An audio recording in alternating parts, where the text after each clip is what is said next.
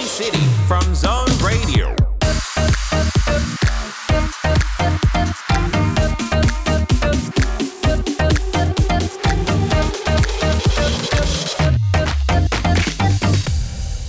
Chào mừng các bạn thính giả đang đến với ECT. Đây là một chương trình sẽ chia sẻ những kiến thức về giáo dục và câu chuyện chọn ngành, chọn nghề đến tất cả các bạn. Và mỗi tuần thì chúng ta sẽ cùng nhau gặp gỡ và trao đổi với những vị khách mời.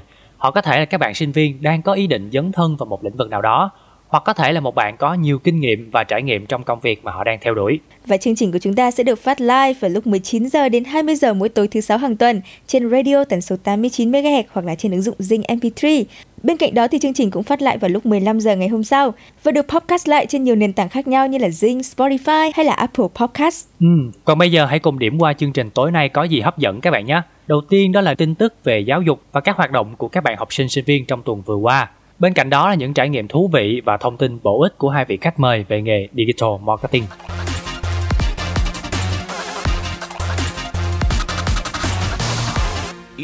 Chào mừng các bạn đến với chuyên mục E-News. Đây là nơi giúp các bạn cập nhật những thông tin về giáo dục, tuyển sinh, du học và các ngành nghề đang được quan tâm hiện nay. Đầu tiên là thông tin về một ngày khai giảng chưa từng có.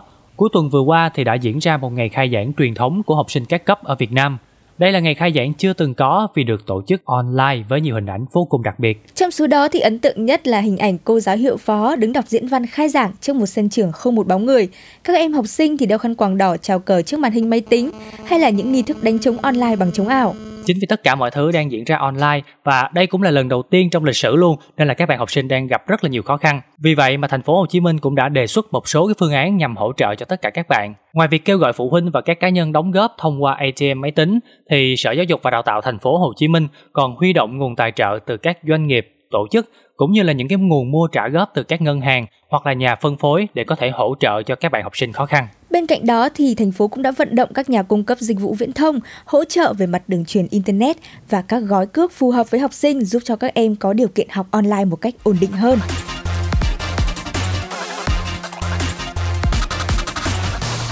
Nói tiếp với những thông tin về câu chuyện là khai giảng thì có một cái phần mềm cũng rất là thú vị. Đó chính là phần mềm chống ngủ gục khi học online. Đây là phần mềm do nhóm học sinh sinh viên ở thành phố Đà Nẵng đã nảy ra từ chính cái khó của mình để tạo nền tảng xây dựng bài giảng trực tuyến dành cho thầy và trò. Phần mềm này của nhóm thì cũng được ứng dụng công nghệ AR, thực tế ảo tăng cường và phương pháp tiếp cận mô hình 3D để giúp bài giảng trở nên sinh động hơn và học sinh có thể quan sát trực quan, tiếp thu kiến thức dễ dàng hơn. Ngoài ra thì nó còn tích hợp chức năng tạo loại câu hỏi trắc nghiệm ngay trên bài giảng giúp cho học sinh có thể kiểm tra, trả lời cũng như là tương tác với giáo viên nữa. Và trước khi đến với những thông tin hấp dẫn trong chuyên mục Enjoyable Shop, hãy cùng tận hưởng âm nhạc với ca khúc Thức giấc của Da Lab.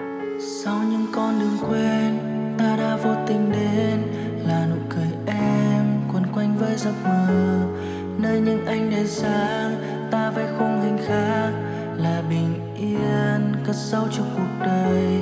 Nhìn xem lần sau cuối là bao điều tiếc nuối, tình yêu là thứ khiến em quên đi vài lần yếu đuối.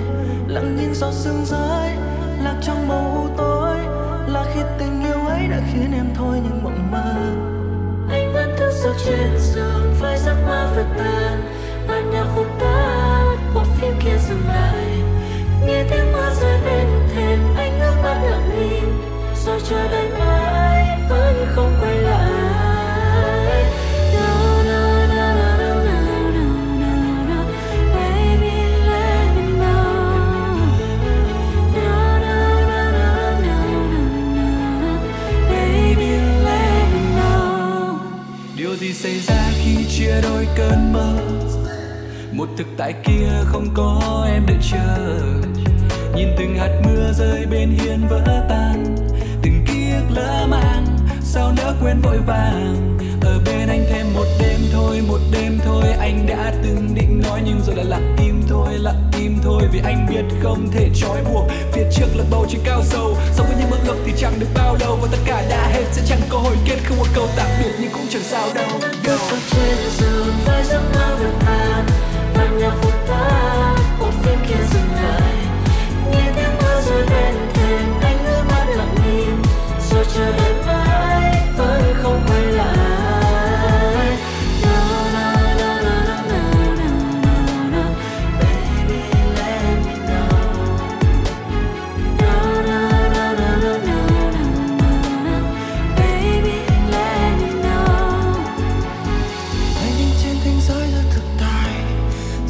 tình giác trong không cô đơn. Hãy mất tiếc những giấc mơ chẳng thành, nhạt nhành từng chút ai ấm em còn đâu đây. Lại là một ngày mới anh thức giấc với thở dài, lại là một ngày mới anh thức anh bằng nỗi đau. Dù biết nó có phép màu, nếu em quay trở lại, chỉ một lần sau cuối cho anh được thấy bao em. Yeah yeah làm sao em biết mình đã mới thực tại. It feels so real. Anh quay con quay một con quay không dừng lại. Nếu em hiện ra thì liệu anh có ngần ngại thả vì đánh ngã chim đắm trên đôi vai, hay là vùng dậy để tỉnh giấc không bên ai nghe nỗi đau thêm dài. Cả muốn quên cả những kỹ ghi lâu trong giấc mơ, liệu ta có bên nhau khi anh thế trong vòng tay chẳng hề có em. Anh còn nên nhắm mắt lại rồi lại đi xuống thêm sâu. Một mai thức giấc hay sẽ mãi mơ và khi lập điệp lại trong đầu anh không biết làm sao để anh thoát ra mơ.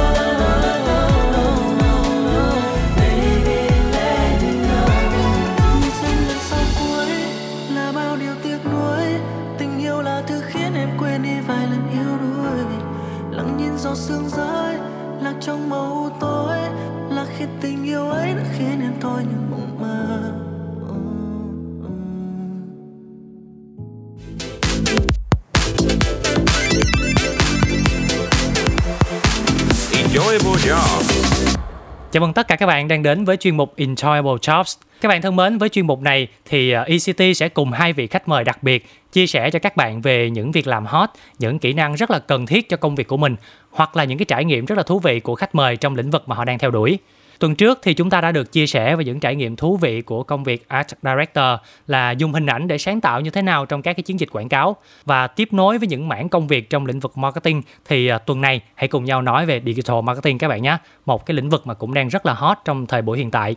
Trước tiên thì chắc là em xin mời hai khách mời của chúng ta gửi một lời chào, một lời giới thiệu đến tất cả các bạn thính giả. Xin chào các khán thính giả của Sonet FM, chương trình ECT. Mình là Thành Long, hiện tại mình 33 tuổi, đã có 12 năm kinh nghiệm làm digital marketing ở thành phố Hồ Chí Minh. Rất là vui khi tham dự được cái chương trình ngày hôm nay của Sonet FM, đặc biệt là trong chương trình ECT. Xin chào mọi người, xin chào các khán thính giả đang nghe đài Sonet FM, chào các bạn đang nghe chương trình ECT.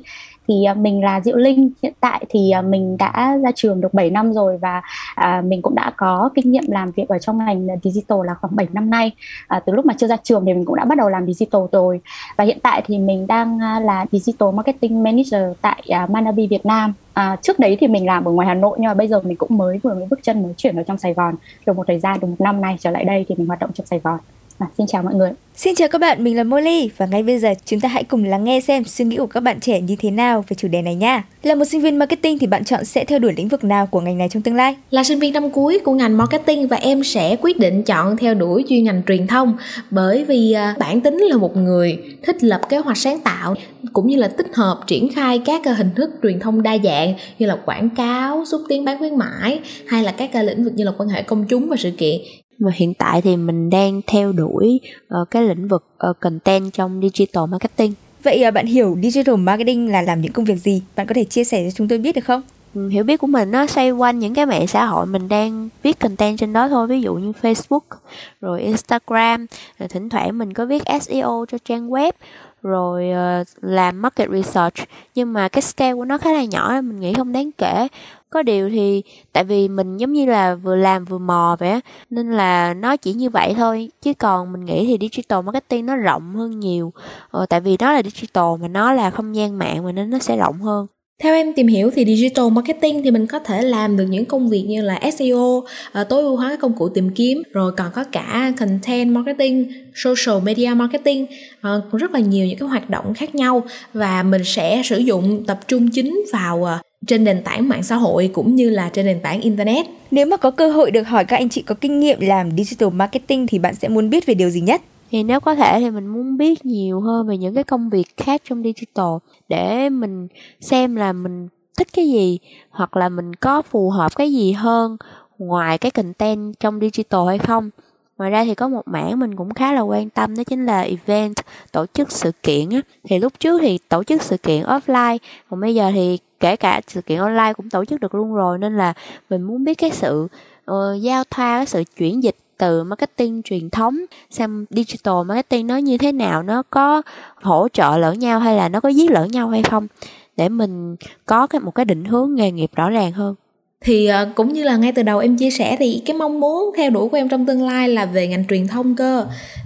Nhưng mà các anh chị có thể cho em được biết thêm là giữa digital marketing thời nay của mình sẽ có những ưu điểm gì, sẽ có những nổi bật gì, và liệu với sự phát triển không ngừng của digital marketing thì các ngành marketing truyền thống như là về lĩnh vực truyền thông của em thì có còn chỗ đứng hay không ạ? Em xin cảm ơn các anh chị rất là nhiều.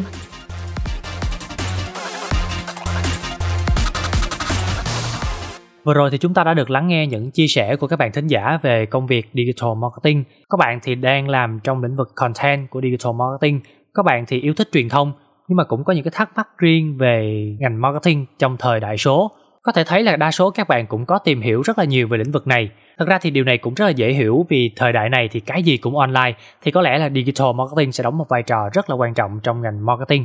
Và với những thắc mắc của các bạn thì ngày hôm nay ECT sẽ cùng hai khách mời lần lượt giải đáp. Và các anh chị ơi, khi mà tiếp cận đề tài này á, thì team cũng đã research qua thử các cái công ty tuyển dụng thì thấy là nhu cầu là rất là lớn. Nhưng mà có nhiều cái công ty thì có cái job description của cái vị trí này thì em thấy là có một cái điểm chung là yêu cầu các bạn phải biết chạy ads Facebook nè, hoặc là viết bài trên các cái nền tảng online. Vậy thì có phải chỉ cần viết bài post trên Facebook hoặc là chạy quảng cáo thì đã gọi là digital marketing không? Thì mình sẽ chia sẻ một chút. Thì đúng là như bạn có nói là digital marketing nó là một cái lĩnh vực nó rất là rộng. Cái câu chuyện ở đây thì mình sẽ tiếp cận một cách đơn giản thôi, là mình thấy nó có hai vế, đúng không ạ? Digital và marketing. Digital marketing thì nó là sự kết hợp của marketing và digital. Thế thì cái câu chuyện là khi mà chúng ta làm digital marketing ấy, thì nó không chỉ đơn giản là chúng ta biết chạy ad hay là biết làm Facebook hay là làm TikTok thì nó đã là xong. Mà câu chuyện ở đây là nếu như mà mình muốn làm digital marketing ấy, thì mình sẽ cần phải biết những cái kiến thức cơ bản về marketing trước đã. Marketing là gì? Marketing có vai trò gì? Đóng góp như thế nào trong cái bức tranh tổng thể về của một doanh nghiệp thì nó đóng góp vai trò gì? Mình sẽ cần phải nắm một vài những cái thứ cơ bản, ví dụ như là các nguyên lý marketing là gì. Đó, thì đấy sẽ là những cái kiến thức mà các bạn có thể là sẽ được học ở trên trường đại học. Những bạn mà học chuyên ngành về quản trị kinh doanh hay là quản trị marketing thì sẽ được học rất là chắc về những cái nguyên lý marketing này. Các bạn cũng sẽ cần phải biết những cái kiến thức cơ bản, ví dụ như là nghiên cứu về thị trường như thế nào, tập đối tượng của chúng ta là ai, họ suy nghĩ gì, họ có hành vi gì, họ có nhu cầu như thế nào. Đó, xong sau đó thì chúng ta sẽ có những cái liên quan đến định vị thị trường này, lựa chọn các phân khúc này, rồi là có các cái chiến lược cũng như là chiến thuật về marketing ra sao. Thì nó sẽ là một cái câu chuyện về marketing mà chúng ta cần phải biết và cần phải học. Tiếp theo nữa đấy là về phần digital, đúng không ạ? Về digital thì chúng ta không chỉ đơn giản là chúng ta biết Facebook thì nó đã là digital, thì nó cũng không phải đâu. Câu chuyện ở đây là gì? Khi chúng ta làm marketing trên digital là chúng ta sẽ làm trên nền tảng kỹ thuật số, đúng không ạ? Thì chúng ta cần phải hiểu được những cái về kỹ thuật số như thế nào. Trên kỹ thuật số thì có các cái kênh như thế nào. Trên từng kênh thì cái nguyên lý vận hành của nó ra làm sao. Nó sẽ có những cái sự khác biệt gì ở trên từng kênh, trên từng nền tảng. Từ đó thì bắt đầu chúng ta mới biết là chúng ta cần phải chọn các cái kênh nào để phù hợp cho cái chiến dịch marketing hay là các chiến dịch truyền thông của chúng ta, là chọn kênh nào, đi như thế nào, đi ra làm sao và kết hợp giữa các kênh như thế nào. Thì nó sẽ là một cái bài toán rất là rộng, chứ nó không chỉ đơn thuần là đi một vài cái kênh nhỏ lẻ là chúng ta đã biết được hết digital marketing là gì. Dạ em cảm ơn chị Linh. Bản thân cái từ digital marketing nó đã phản ánh một phần cái định nghĩa rồi, đúng không ạ? Nghĩa là nó có hai từ, một là digital, hai là marketing.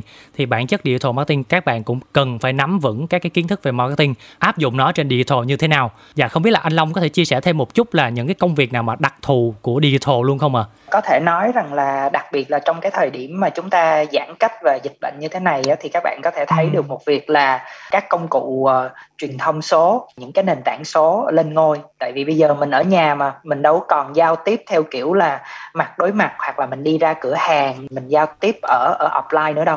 các phần liên quan tới digital marketing á, có những cái công ty á, họ vẫn tuyển một cái vị trí là marketing.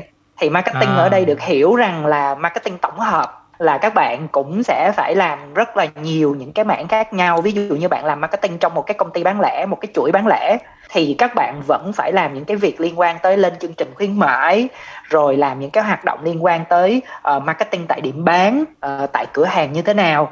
Nhưng mà để làm những cái hoạt động marketing tại điểm bán thì mình cũng phải truyền thông cho khách hàng về chương trình đó. Thì mình truyền thông qua đâu? Mình truyền thông qua, có thể là qua Zalo, truyền thông có thể là qua Facebook. Khi mà mình truyền thông thì mình phải có nội dung truyền thông, cho nên các bạn cần phải viết nội dung.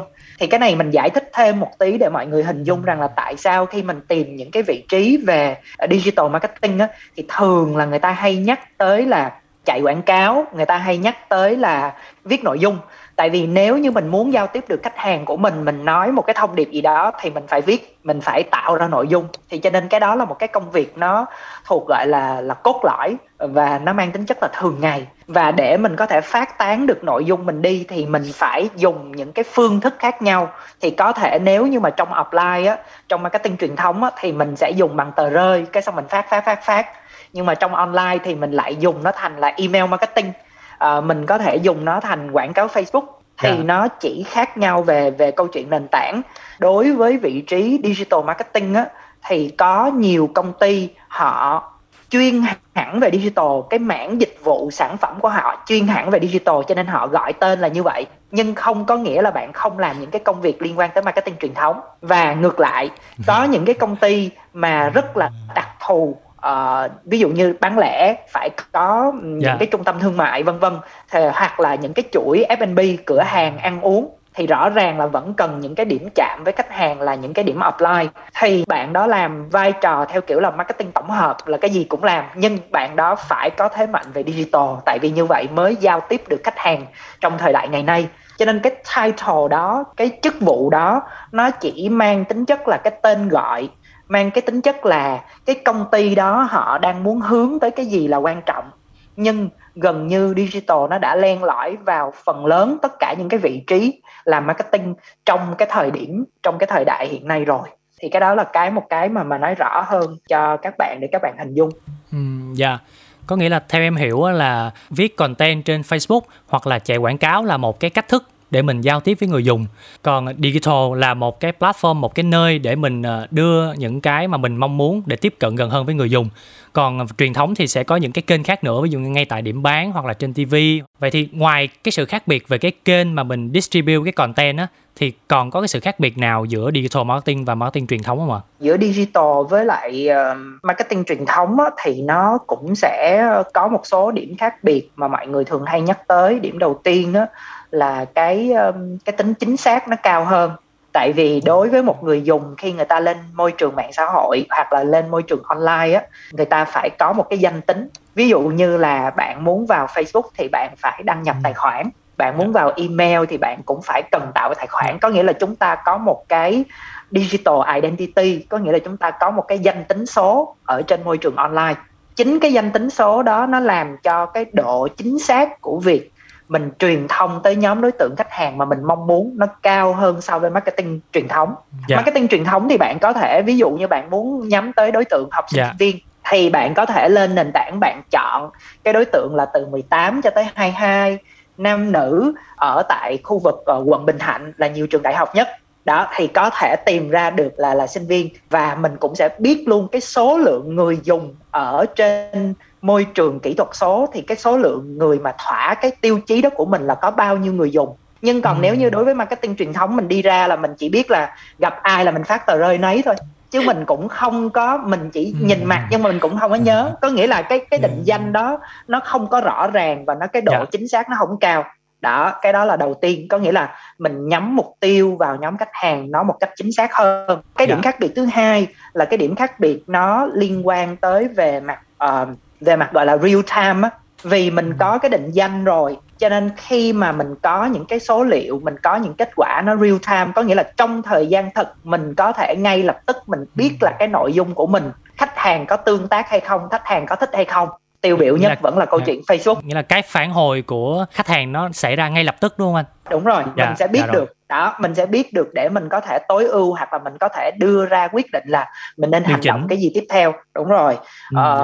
Như mình gửi một cái email đi trên một cái hệ thống email marketing chẳng hạn, thì mình cũng sẽ biết là email đó có tới được bao nhiêu người mở, bao nhiêu người ta click vào cái email đó. Có nghĩa là mình đo lường được, mình đo lường nó trong cái thời gian thật ngay, đúng tại cái thời điểm mà mình vừa làm xong, mình có thể nhận ngay được những cái dữ liệu. Và điểm khác biệt thứ ba là cái điểm khác biệt liên quan tới là cái tính tinh gọn của những cái sản phẩm khi mà mình truyền thông ở trên môi trường số. Đó chính là ví dụ như nếu như mà mình làm một cái hoạt động sự kiện offline, đúng không? Thì có phải rõ ràng là mình phải nào là in ấn, nào phải là đèn LED, nào phải tốn tiền là... đúng không anh?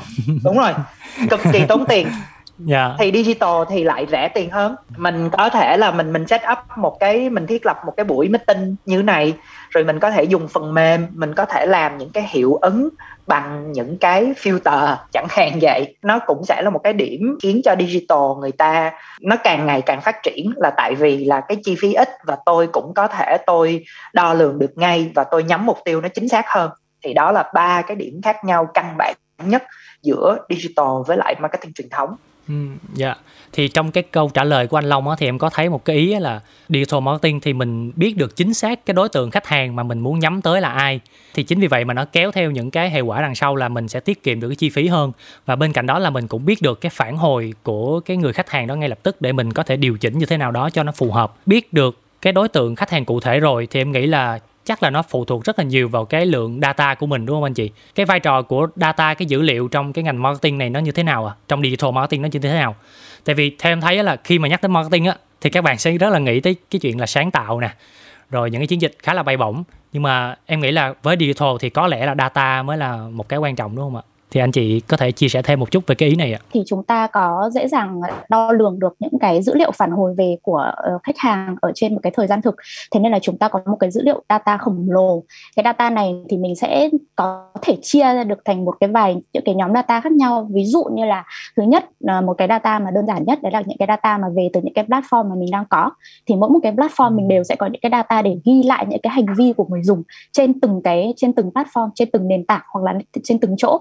Ví dụ như là người khách hàng họ vào website của mình là mình cũng sẽ đo lường được một loạt những cái hành vi của họ ở trên website của mình. Đấy là một loại data. Hoặc ví dụ như là họ vào trong cái app của mình, họ làm gì ở trên app là mình cũng đã đo lường được một loạt rồi. Hay là họ vào trên fanpage của mình, họ làm gì đó, họ vào cái kênh TikTok của mình, họ xem như thế nào là mình đã có được một loạt data rồi nhé. Đấy là một loại data này. Một loại data nữa, đấy là mình sẽ thu thập được những cái data đầu tiên, đó là cái data về mặt hành vi của khách hàng. Khi mà họ tiếp cận với những cái kênh digital của mình ở trên cái nền tảng số của mình thì là mình sẽ thu thập những cái hành vi của khách hàng ở trên đó, được chưa? Cái thứ hai nữa là mình sẽ có một số những dữ liệu nữa, hay gọi rằng là cái dữ liệu, ví dụ như là dữ liệu mua hàng hoặc là những cái dữ liệu gọi là dữ liệu thô để mình có thể chuyển đổi thành mua hàng. Thì mình sẽ có những cái dữ liệu như là khách hàng để lại thông tin này, điền form này, bỏ vào trong giỏ hàng này, mình đã có một loạt những cái dữ liệu đấy rồi, hoặc là những khách hàng người ta hoàn thành cái đơn hàng. Khi mà mình thu thập được những cái dữ liệu như thế thì cái tiếp theo là mình sẽ cần phải phân nhóm được những cái dữ liệu đấy để mình phân khúc ra được những cái khách hàng của mình. Ở trên digital thì mình sẽ vẽ được một cái gọi là luồng hành vi của khách hàng ở trên những cái nền tảng số của mình. Trên cái luồng hành vi đấy thì mình sẽ chỉ ra được những cái điểm chạm số của khách hàng đối với mình là gì. Trên từng điểm chạm thì chúng ta sẽ đo lường lại các số liệu và chúng ta xem là trên từng điểm chạm đấy thì chúng ta cần phải tối ưu thế nào. Trên một cái môi trường số thì mình cũng sẽ vẽ được một cái gọi là cái phễu chuyển đổi. Phễu chuyển đổi nó sẽ đi từ, bắt đầu là từ nhận thức này, bị thu hút, xong rồi bị nhận thức này, sau đấy là sẽ thu hút, xong sau đó thì họ sẽ xuống tiếp là họ sẽ tìm hiểu thêm về chúng ta, họ sẽ cân nhắc chúng ta. Sau khi mà họ đã tìm hiểu, họ đã cân nhắc rồi, đúng không ạ? Thì bắt đầu họ sẽ vào để họ có phát sinh những cái hành vi mua. Thứ nhất là mình sẽ vẽ được cái phễu chuyển đổi cho cái doanh nghiệp của chúng ta. Thứ hai nữa là chúng ta vẽ được cái luồng hành vi khách hàng ở trên cái môi trường số. Thì dựa trên cái lượng data khổng lồ đấy, cái lượng dữ liệu khổng lồ đấy thì chúng ta sẽ có những cái cách để chúng ta phân nhóm các khách hàng. Sau khi chúng ta phân nhóm các khách hàng xong á, ví dụ như là những cái khách hàng họ đã xem video của mình thì chúng ta sẽ có được cái action tiếp theo đối với cái nhóm khách hàng đấy là gì. Những khách hàng đã xem video của mình chẳng hạn thì mình sẽ cần phải làm gì tiếp đối với họ, mình có nên gửi cho họ thêm những cái video tiếp hay không, hoặc là những cái khách hàng mà họ đã điền form, hoặc những cái khách hàng mà họ đã comment, để lại comment hoặc là đã inbox đối với mình, có những cái kịch bản để mình tiếp tục mình gửi retargeting. Đúng rồi, mình tiếp tục gọi là mình tăng thêm những cái điểm chạm đối với từng cái tập khách hàng đấy, có thể gọi retargeting cũng được đó. Nhưng cái lõi ở đây là mình sẽ tăng thêm những cái điểm chạm tiếp theo nữa của thương hiệu của chúng ta đối với những cái tệp khách hàng đấy, để dần dần khiến cho họ là tương tác với mình nhiều hơn, đi đến được cái mục đích cuối cùng của chúng ta, đúng không ạ? Chúng ta làm rất là nhiều thứ thì cuối cùng mục đích cuối cùng vẫn là để cho khách hàng mua, đúng không ạ? Và giúp cho cái doanh nghiệp của chúng ta phát triển. Thì đấy sẽ là cái mà chúng ta cần phải đo lường và cần phải tối ưu rất là nhiều cái câu chuyện khi mà làm ở trên digital. Ở digital so với marketing truyền thống thì digital có cái độ chính xác cao về mặt dữ liệu. Tuy nhiên là chúng ta đều biết được một cái chuyện rằng là dữ liệu của người dùng lại thuộc về quyền riêng tư của người dùng. Bạn có thể vào một cái hệ thống để bạn kiểm tra coi thử rằng là cái bài đăng cái website của tôi được bao nhiêu lượt người xem, thì bao nhiêu người là nam, bao nhiêu người là nữ. Nhưng không phải ai cũng sẽ đều khai báo mình là nam hay nữ. Thì cái này nó là một cái ví dụ nó rất là điển hình. Khi mà anh làm Spotify á, thì trên Spotify á, trong cái bản báo cáo của Spotify á, thì nó có một cái mục là non-binary, có nghĩa là những người mà người ta không chọn là theo giới tính nam hay nữ, hoặc là có một cái mục là not specific, có nghĩa là những người ta không khai báo thông tin đó khi người ta đăng ký tài khoản Spotify. Có nghĩa là cái đó nó vẫn thuộc về privacy của người dùng. Thành ra khi mà làm về công tác về dữ liệu á, thì mình sẽ có những cái dữ liệu, cho nên Linh mới nói về cái chuyện là phân tách dữ liệu và mình kiểm tra coi thử dữ liệu đó, cái tính xác thực của dữ liệu đó hay không, bằng cái cách là mình thực hiện các hoạt động marketing khác nhau và mình học từ cái hoạt động đó, học được từ cái cách mình xác thực đó để mình có thể tối ưu cho chiến dịch của mình. Cho nên nếu mà nói về tính tuyệt đối của độ chính xác về digital thì nó không có tính tuyệt đối, là cái thứ nhất. Cái thứ hai là mình vẫn sẽ cần có những cái bước để mình hiểu về cái dữ liệu đó, mình có những cái giả thuyết và mình có những cái mình đi xác thực những cái giả thuyết đó của mình để mình tối ưu cho cái chiến dịch của mình đó. Thì cái đó là anh bổ sung thêm để mọi người hình dung hơn về cái phần data. Qua cái câu trả lời của anh chị á, thì tự nhiên em nhớ đến một cái câu mà ông bà nói là biết người biết ta trăm trận trăm thắng, đúng không ạ? Nghĩa là với digital marketing thì mình đang biết rất là nhiều về khách hàng của mình. Chính vì vậy mà nó giúp cho mình tiếp cận với khách hàng dễ dàng hơn và chính xác hơn cũng như là hiệu quả hơn. Vậy thì câu này em nghĩ là khó nè, câu này rất là khó cho anh Long với lại chị Linh nè.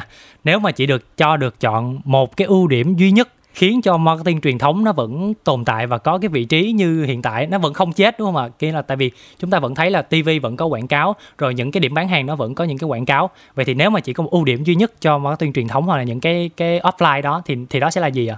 Có nghĩa là trên thế giới có hai loại người, có hai loại giới tính. Thế giới mình nó không còn như vậy nữa. Thế giới nó đã có những cái mà nó không phải là chỉ đen và trắng, mà nó còn có xám xám và nó có các sắc độ xám khác nhau. Cái mà mình đang muốn chia sẻ ở đây á, rằng là mình sẽ cần thận trọng trong cái cách nghĩ về cái việc rằng là nó sẽ là hai phe đối lập. Tại vì Long có thể đưa ra một cái ví dụ ha, có phải rằng là bây giờ bạn nếu nói về câu chuyện TV, có phải rằng là mọi người không còn coi TV nữa, đúng không? Nhưng mà cũng đâu phải vậy, có một cái chiếc Smart TV ra đời, đúng không? Dạ, đúng và rồi. Khi mà có Smart TV ra đời, mọi người làm gì với Smart TV đó? Mọi người sẽ coi YouTube ở trên Smart TV. Có nghĩa là bằng một cái cách nào đó thì nó gọi là hòa quyện á, có nghĩa là cái truyền thống hỗ trợ và cái cho digital nhau. Nó hòa quyện lại với nhau, nó có thể là thành một cái định nghĩa mới, nó form up, nó tạo ra một cái định nghĩa mới. Hoặc là ví dụ như các kênh truyền hình, bây giờ các kênh truyền hình ở mình bây giờ có phải là có app không? Đó. Dạ đúng rồi. Có app để cho người ta coi lại, có app để cho người ta theo dõi. Các bạn có thể để ý rằng là đối với những cái kênh truyền hình hiện tại thì đối với những cái ứng dụng á, người ta chỉ coi trên YouTube một số tập nhất định thôi, và chỉ có tải app của cái đài đó thì mới có thể coi. Mà trên cái app là có gì? Trên cái app lại cũng vẫn câu chuyện là đang coi phim, cái quảng cáo nó chạy ra. Quảng cáo. Nó vẫn không khác gì cả. Thì cái đó nó cũng là một điểm. Hoặc là điểm thứ hai nữa là ví dụ như ở Việt Nam mình thì chưa có nha, ví dụ nhưng mà trên thế giới á, thì ví dụ như thường là mình đi vào những cái cửa hàng thời trang, mình sẽ đi vào cửa hàng thì mình sẽ đợi để mình thử đồ, đúng không? Nhưng ở một số những cái chuỗi thời trang trên thế giới thì họ làm một cái gương, để gương thực tế ảo, để người ta có thể đứng trước gương đó và người ta sẽ chọn bộ đồ, người ta ướm ngay đó, người ta nhìn trước gương luôn. Thì thật ra là ngoài cái công năng là một cái gương và ngoài một cái công năng là tạo một cái trải nghiệm mua sắm tuyệt vời hơn, thì cái đó nó cũng ghi nhận lại cái dữ liệu người dùng, là người dùng người ta đang dễ chọn cái gì, người ta thích mặc thử cái món gì, và trong ngày đó có bao nhiêu người người ta đứng trước đó, người ta trải nghiệm cái đó. Đó thì nó cũng sẽ là những cái mà nó hòa quyện lại với nhau, và có những cái mà mình nó tạo ra một cái khái niệm mới. Chung quy tất cả mọi thứ lại á, nó chỉ là customer centric, nghĩa là theo thời gian con người có thể thay đổi về hành vi và phương thức giao tiếp, thì tất cả những cái gì mà mình đang làm đối với khách hàng là do cái sự thay đổi đó, do cái sự thay đổi về hành vi và phương thức giao tiếp. Cho tới ngày nào con người mình vẫn thích đạp xe đạp đi ra đường hóng gió, thì cái ngày đó cái chuyện mà những cái sản phẩm công nghệ và tất cả mọi thứ nó vẫn sẽ còn tồn tại, chứ nó sẽ không có chết. Có nghĩa là mình sẽ không nói nó theo cái kiểu là cái tin truyền thống sẽ chết, không, nó sẽ lên một cái bậc gì đó mới mà công nghệ tất cả cái đó nó được số hóa đó, thì nó sẽ là những cái như vậy, để cho mọi người có thể hình dung rõ nét hơn. Còn quan điểm của chị trong cái câu này thì nó rất là đơn giản thôi, tức là khi mà vẫn còn người sử dụng cái, khi mà vẫn còn một cái người nào đó trên cái thế giới này sử dụng những cái kênh nào đó, thì cái kênh đó vẫn sẽ sống, cái loại hình đó vẫn sẽ sống. Vừa nãy anh Long có nhắc đến một cái từ đấy là customer centric, đúng không? Tức là chúng ta lấy cái người tiêu dùng làm mục tiêu, hoặc là chúng ta lấy cái đối tượng mà chúng ta mong muốn truyền thông á, trong cái chiến dịch truyền thông của mình, cái đối tượng mà chúng ta mong muốn truyền thông á, họ có hành vi như thế nào, họ sử dụng những cái hình thức gì, những cái phương thức gì, thì đến cái ngày mà họ vẫn còn sử dụng những cái phương thức đấy thì chúng ta vẫn còn có thể truyền thông quảng cáo lên những cái phương thức đấy. Thì chị ví dụ một cách đơn giản là thôi, ví dụ như là bây giờ bố mẹ chị đi, thì thực ra là cũng chả biết TikTok hay là Spotify là cái gì cả, không hề biết đâu. Bố mẹ chị vẫn rất thích xem TV đấy, xem TV bình thường nhá, không biết Smart TV là gì đâu, nhiều kênh quá, tôi không thích. Tôi chỉ xem mấy cái kênh đơn giản như là VTV3 với V1, kiểu gì cũng phải có cho tôi để cho bố mẹ xem. Thế xong rồi bố mẹ chị vẫn còn xem TV, vẫn xem quảng cáo, vẫn dựa trên đấy để mua thuốc. Xong rồi lại còn xem cả TV shopping, em hình dung không, là xem cả những cái chương trình gọi là TV shopping để mua hàng, đặt hàng trên những cái kênh TV shopping đấy, gọi điện hotline để đặt hàng. Tức là vẫn có những cái tập đối tượng, vẫn có những cái ngành hàng mà cái tập đối tượng của họ á, là họ vẫn dùng những cái kênh gọi là kênh truyền thống đi. Đó, nó không có quá smart đâu, thì vẫn có, và họ vẫn có những hành vi mua hoặc là những cái sự tác động của những cái cách thức truyền thống đấy. Thì cho đến ngày nào mà vẫn còn những cái cách thức truyền thống đấy, vẫn có người xem, vẫn có người sử dụng, thì chúng ta vẫn hoàn toàn có những cái tập đối tượng mục tiêu, và có những cái chiến dịch, và có những cái gọi là ngành hàng mình vẫn tiếp tục mình sử dụng kênh đấy, tại vì nó vẫn rất là hiệu quả. Không phải là digital và digital lên nghĩa là truyền thống xuống, nó không hề đâu. Dạ, cảm ơn anh Long và chị Linh về những chia sẻ vừa rồi. Thì em nghĩ là câu trả lời này sẽ giúp cho các bạn học sinh, sinh viên, các bạn thính giả đang nghe ECT, các bạn sẽ hiểu rõ hơn về những cái khái niệm trong marketing, digital marketing hay là marketing truyền thống. Thực ra bản chất nó vẫn xoay quanh cái khách hàng của mình, giống như là anh Long chia sẻ, nghĩa là customer centric. Và cái chuyện digital hay là truyền thống chỉ là cái phương thức tiếp cận thôi, đúng không ạ? Nghĩa là mình có nhiều cái phương thức tiếp cận khác nhau và nó sẽ bổ trợ và hòa quyện với nhau để tạo thành một cái chiến dịch marketing thành công. Dạ, chắc là hiện tại thì chúng ta sẽ cùng nhau thư giãn một chút bằng một bài hát ha anh chị. Chắc là trước tiên em mời chị Linh đi. Chị Linh sẽ chọn một cái ca khúc nào đó mà gần đây chị hay nghe hoặc chị yêu thích để dành tặng cho tất cả các bạn thính giả đang nghe chương trình ạ. Thì hôm nay mình cũng có một bài hát mà mình cũng rất hay nghe khi mà mình mood của mình nó hơi xuống một chút. Bài này cái nhạc của nó hơi tích tỉnh, hơi bay bay, hơi chill chill. Thì đấy là cái bài To The Moon, bài rất là yêu đời. Thì nhờ Sonet FM gửi tặng cái bài hát này đến cho khán thính giả nghe đài. Cảm ơn ạ. Dạ, cảm ơn chị Linh rất nhiều. Và bây giờ thì hãy cùng nhau lắng nghe ca khúc To The Moon của Hooligan.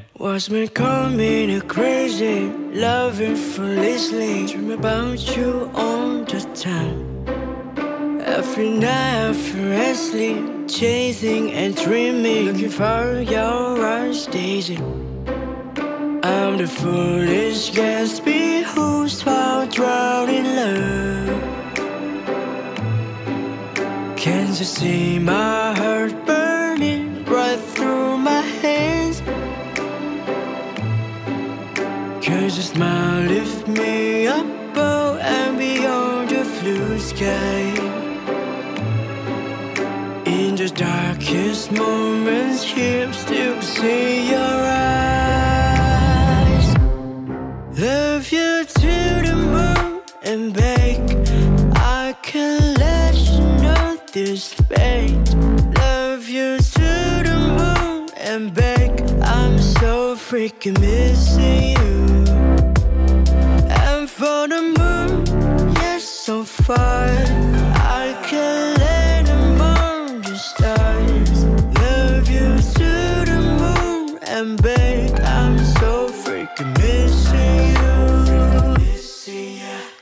never let my love get so close to you. 'Cause it's hard with scars I wish I could.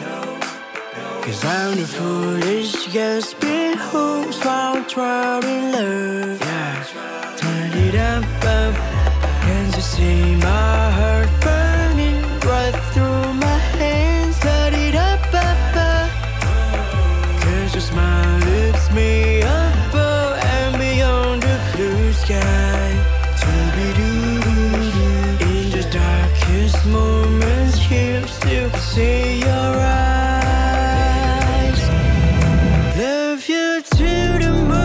And bake, I can let you know this pain. Love you to the moon and bake. I'm so freaking missing you. And for the moon, yes, so far I can let them on the stars. Love you to the moon and bake. I'm so freaking missing you.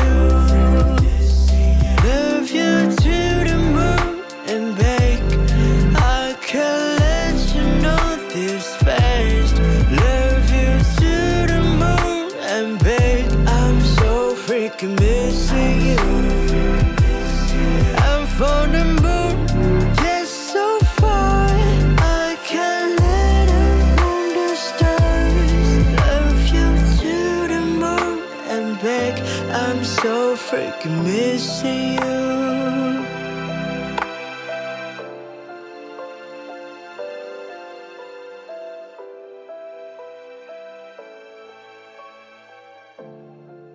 Vừa rồi thì các bạn đã được lắng nghe ca khúc To The Moon của Hooligan. Và chúng ta đang trò chuyện với hai khách mời trong chủ đề hiểu thế nào cho đủ và cho đúng về digital marketing. Cá nhân em thì em đang hiểu nôm na là digital marketing là làm marketing trong thời buổi digital. Thời buổi mà chúng ta làm cái gì cũng nhắc về số hóa, về công nghệ. Và cái câu chuyện mà sự phát triển của công nghệ thì nó đã quá rõ ràng rồi. Cái gì thì bây giờ chúng ta cũng làm online, đúng không ạ? Từ ăn uống, mua sắm cho đến làm việc. Và tất cả thì đều diễn ra trên các cái nền tảng số. Thì đây chắc chắn là một cái cơ hội rất là lớn cho các bạn muốn dấn thân vào cái công việc này. Ở phần đầu á, thì chúng ta đã cùng nhau làm rõ một số cái khái niệm cơ bản cũng như là một số cái định nghĩa về digital marketing rồi. Chắc là phần tiếp theo thì nhờ anh Long và chị Linh sẽ chia sẻ cho các bạn thính giả một cái chiến dịch nào đó mà hai anh chị rất là yêu thích, rất là tâm đắc. Và từ đó thì chúng ta sẽ cùng nhau mổ xẻ xem là trong những cái chiến dịch thành công hoặc là các anh chị tâm đắc đó thì có những cái công việc nào mà các bạn sẽ cần phải làm. Có một cái chiến dịch mà Long đã thực hiện vào năm 2020 cùng với đồng đội của mình. Thì đó là chiến dịch mang tên là Go Smile, sách hạnh phúc về nhà. Đây là một cái chuỗi bách hóa hiện đại mà họ đã có hơn 100 cửa hàng tại thành phố Hồ Chí Minh. Thì cái mô hình cửa hàng này là cái mô hình lai giữa truyền thống và hiện đại. Có nghĩa là nó có những cái cửa hàng bách hóa nằm ở trong những cái con hẻm nhỏ của Sài Gòn. Cư dân ở trong Sài Gòn, mỗi lần mình ở trong hẻm, mình muốn đi mua đồ gì mình đi ra ngoài đầu hẻm để mình mua. Thì đây là họ đi theo những cái cửa hàng, đi len lỏi theo những cái con hẻm như vậy. Nhưng mà nó không phải là một cái tiệm tạp hóa, mà nó là một cái tiệm tạp hóa hiện đại. Có nghĩa là có nhân viên phục vụ nè, có cái cách dịch vụ khách hàng tốt nè, rồi về giá cả bình ổn nè, rồi mặt hàng đa dạng nè. Long làm một cái chiến dịch nhân dịp là họ sinh nhật 4 tuổi vào cuối năm 2020. Thì cái chiến dịch này vào cái thời điểm đó là mọi người biết là có cái trào lưu rap á. Thì lúc đó là mọi người có một cái sản phẩm video, một cái MV rap. Thì MV rap đó kết hợp giữa bạn JB7 và chú Kim Tử Long. Thì cái đó là một cái mà trong một cái video MV rap đó thì bạn JB7 là người sáng tác và chú Kim Tử Long cũng xuất hiện và rap. Thì hai chú cháu đối đáp với nhau, rap trong cái bài hát đó. Thì có thể nói rằng là cái thời điểm đó là làm rap nó đang rất là nổi. Thì cũng rất là nhanh chóng luôn. Đúng rồi. Thì lúc đó rap rất là nổi thì mình cũng đã nhanh chóng làm một cái sản phẩm như vậy. Thì sản phẩm đó mình gọi là sản phẩm truyền thông chủ đạo đó. Có nghĩa là một cái MV nó sẽ là một cái sản phẩm truyền thông chủ đạo cho toàn bộ cái chiến dịch đó. Thì cái chiến dịch đó nó bao gồm là ngoài cái sản phẩm truyền thông chủ đạo đó thì mình vẫn phải làm những cái hoạt động khác. Ví dụ như là mình vẫn sẽ làm những cái hoạt động liên quan tới chương trình khuyến mãi. Tại vì nhân dịp sinh nhật thì mình cũng sẽ làm chương trình khuyến mãi. Thì làm chương trình khuyến mãi như thế nào? Cũng trên cái concept của chương trình đó thì mình làm một cái hoạt động khuyến mãi là cũng sách hạnh phúc về nhà, nhưng mà mình có một cái máy gấp hạnh phúc. Và khách hàng thì họ chỉ cần với một cái hóa đơn, với một cái mã chơi thì họ đã có thể nhập cái mã chơi đó và ngay lập tức là có thể gấp quà. Thì quà mỗi ngày thì cũng rất là đa dạng, có khi là một cái bộ nồi, có khi là một cái sản phẩm gì đó, ví dụ như gạo rồi bột giặt v.v. Và mỗi ngày có một cái giải to nhất, đó chính là một chỉ vàng. Thì mình có thể hình dung được rằng đây là một cái hoạt động vừa cả online vừa offline luôn.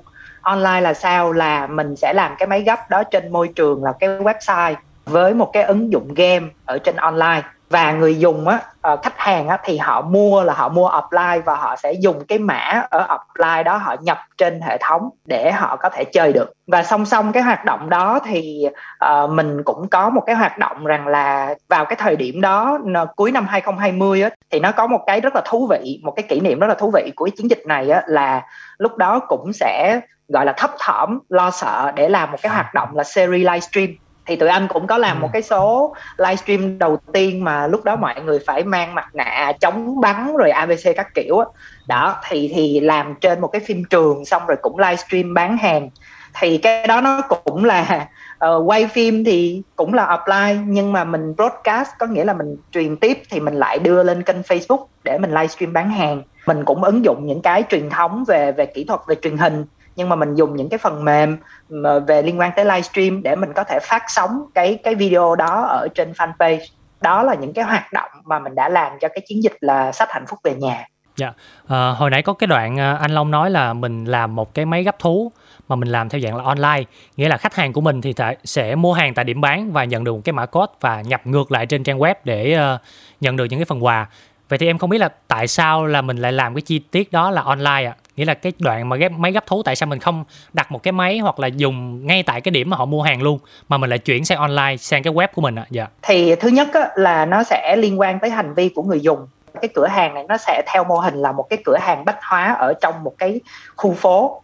Thì trong một cái khu phố thì thường là người ta thiếu cái chai dầu gội, hoặc là hôm nay hết dầu ăn chạy ra cái èo mua xong đi vô. Chứ người ta cũng không có đứng lại đó để làm gì, người ta không phải là khách vãng lai. Có nghĩa là người ta sẽ không có đứng lại đó để ăn một cái que kem xong mình cứ đứng đó chần chừ, không phải vậy. Mà họ mua xong họ đi về. Cái việc mà để mình có thể liền mạch cái trải nghiệm đó, có nghĩa là để khuyến khích cho khách hàng họ có thể họ tham gia được cái chương trình với mình, họ tương tác được với thương hiệu, tương tác được với cái hoạt động này, thì nó sẽ thông qua cái điện thoại của họ, thông qua cái máy tính của họ. Khi họ về nhà rồi họ vẫn có thể tiếp tục tương tác với chương trình. Là cái thứ nhất ha, là do cái câu chuyện về hành vi. Cái thứ hai là vẫn là câu chuyện về chi phí đó. Bây giờ mà 150 cửa hàng xong rồi đặt 150 cái máy gấp thì bây giờ kiếm đâu ra? Nội đặt cái chuyện đó không, nó cũng rất là lâu rồi đó. Rồi xong rồi nào là in ấn, rồi bảo quản, rồi quà bỏ trong đó. Các bạn hình dung là thực ra nó sẽ khi mà làm cái này á, nếu như mình làm offline á, như vậy nó sẽ rất là phức tạp. Nhưng mà nó có một cái điểm mà digital có thể giúp được, đó chính là khi người ta trúng quà rồi thì người ta sẽ làm sao ạ? Người ta sẽ đi ra cửa hàng gần nhất để nhận quà. Đổi offline. Thì bản thân nhân viên cửa hàng được bên mình cung cấp cho một cái hệ thống, mà để ở cái hệ thống đó người ta sẽ kiểm tra xác thực coi thử là người này đã chơi chưa, và có thể tích vào người đó trên hệ thống là khi mình trao quà thì mình tích vào là người đó đã nhận quà rồi. Có nghĩa là trên toàn bộ hệ thống 100 mấy cửa hàng, người ta có thể vào một cái trang quản trị để người ta coi được thông tin là ngày hôm nay đã bao nhiêu người quay trúng, gấp trúng quà, ngày hôm nay bao nhiêu quà đã được phát ra. Cái hệ thống đó thì có phải là team digital marketing làm luôn không anh, hay là team công nghệ? Thường là vẫn phải kết hợp với các bạn làm lập trình để ra được cái hệ thống đó. Dạ em hiểu. Thì đó là cái lý do thứ hai mà tại sao mình làm cái đó online. Và cái lý do thứ ba nó sẽ liên quan tới một cái là thật ra về thống kê người dùng á, mình vẫn thấy rằng là người dùng vẫn có những cái thiết bị số, vẫn có những cái thiết bị di động. thì thông qua cái việc họ tương tác đó ở trên online thì họ cũng tiếp tục chia sẻ cái đó cho bạn bè của họ, thì giúp mình phát tán cái thông điệp đó đi một cách tốt hơn. Thì cái đó cũng là một cái lý do để mình có thể mình làm online. Chứ bây giờ kiểu chẳng lẽ chạy rao khắp xóm là có cái chương trình này thì nó cũng không có hiệu quả. Thì đó là ba cái lý do mà mình ứng dụng cái phần online như vậy. Cái cửa hàng của mình á, mình sẽ đặt vào những cái khu phố đúng không? Theo em hình dung là cái khu phố đó thì đa phần những cái người mua á sẽ là những cái người như là ba mẹ của em nè, những cái cô chú anh chị lớn tuổi một chút xíu. Vậy thì cái việc họ sử dụng những cái thiết bị số lên trang web rồi dùng điện thoại online thì em nghĩ đó là một cái khó khăn. Nhưng mà ngược lại là mình lại có một cái ưu điểm là nó sẽ giúp mình có được những cái ưu điểm mà như anh vừa liệt kê ở cái câu trả lời hồi nãy. Vậy thì hai cái yếu tố đó mình có cân nhắc không anh, và mình cân bằng nó như thế nào ạ? Thì thực ra trong digital cũng có những cái sáng tạo như vậy. Sáng tạo ở đây nó được hiểu rằng là câu chuyện liên quan tới giải pháp. Cái giải pháp đó nó có sáng tạo hay không á. Khi đối với những người lớn tuổi, mình không thể tạo ra những cái gameplay, có nghĩa là những cái dạng trò chơi mà ở những cái dạng trò chơi nó bị phức tạp quá. Ví dụ như bây giờ dạng trò chơi mà vượt chướng ngại vật Mario sao chơi nổi. Bây giờ chỉ có một là quay số, hai là góc thôi. Đó là cái điểm thứ nhất về cái sự sáng tạo. Cái sự sáng tạo thứ hai á, là các chuỗi cửa hàng, các bạn cửa hàng trưởng á, có một cái sáng kiến cũng rất là dễ thương. Là bình thường một cái bàn cashier, một cái bàn quầy thu ngân á, thì sẽ có hai cái màn hình máy tính. Thì thế là mình sẽ máy tính mình chỉ tính một máy thôi, còn một cái máy mình quay cái mặt ra bên ngoài, để nếu như mà có các cô các chú thì hướng dẫn trực quan hơn là lý nhí trên cái điện thoại. Thì nó cũng là một cái cách mà gọi là bonding gọi là tương tác được với khách hàng, mà thân thiết với khách hàng hơn. Thì đó cũng là một cái sáng kiến từ cái chuỗi cửa hàng này họ làm, để họ gọi là khắc phục được cái tình huống rằng là tôi đối với những người lớn tuổi trong khu phố như vậy thì họ không chơi được, thì tôi vẫn có một cái cách là tôi bonding, tôi giao tiếp với họ, tôi tiếp xúc với họ để hướng dẫn họ thông qua một cái màn hình lớn hơn. Dạ, cảm ơn những chia sẻ của anh Long rất là nhiều. Và thông qua cái câu trả lời của anh về chiến dịch này á, thì nó lại càng bổ trợ cho cái phần ban đầu mà mình trò chuyện á. Nghĩa là cái chuyện online, offline, truyền thống hay digital thì nó luôn hòa quyện lẫn nhau, và nó tạo thành một cái trải nghiệm, một cái hành trình xuyên suốt của khách hàng. Nghĩa là bạn ra cửa hàng bạn mua, sau đó bạn quay về nhà, bạn lại tương tác với chúng tôi qua các kênh online, rồi ngược lại bạn đổi quà thì bạn lại quay ra những cái điểm offline. Thì nó liên tục xảy ra như vậy, thì từ từ thì sẽ tạo thành một cái hành vi, một cái thói quen cho khách hàng đến với những cái cửa hàng của mình. Dạ, cảm ơn anh Long rất là nhiều. Tiếp theo thì chắc là em mời chị Linh chia sẻ một chút về những cái câu chuyện, những cái chiến dịch mà chị đã từng làm mà chị cảm thấy rất là tâm đắc. Cái chiến dịch của mình thì nó sẽ liên quan nhiều về mảng digital và sẽ cần phải chạy về nhiều về số hơn. Thì mình sẽ chia sẻ một chút về cái chiến dịch đấy là có Manabie chiến mọi kỳ thi. Thì đây là một cái chiến dịch mà mình làm cho cái sản phẩm đấy là cái giải pháp về học tập trực tuyến, cá nhân hóa, học tập trực tuyến và cá nhân hóa cho học sinh bậc trung học phổ thông. Thì cái câu chuyện ở đây là mình cũng sẽ có những cái hoạt động mà mình cần phải làm. Trước đó thì họ đã có app, đã có một cái ứng dụng để học tập rồi, và ở trên đấy thì có những cái video bài giảng rồi. Thì trước đó thì thương hiệu cũng đã chạy những cái chiến dịch để mình gia tăng được cái lượt tải app rồi.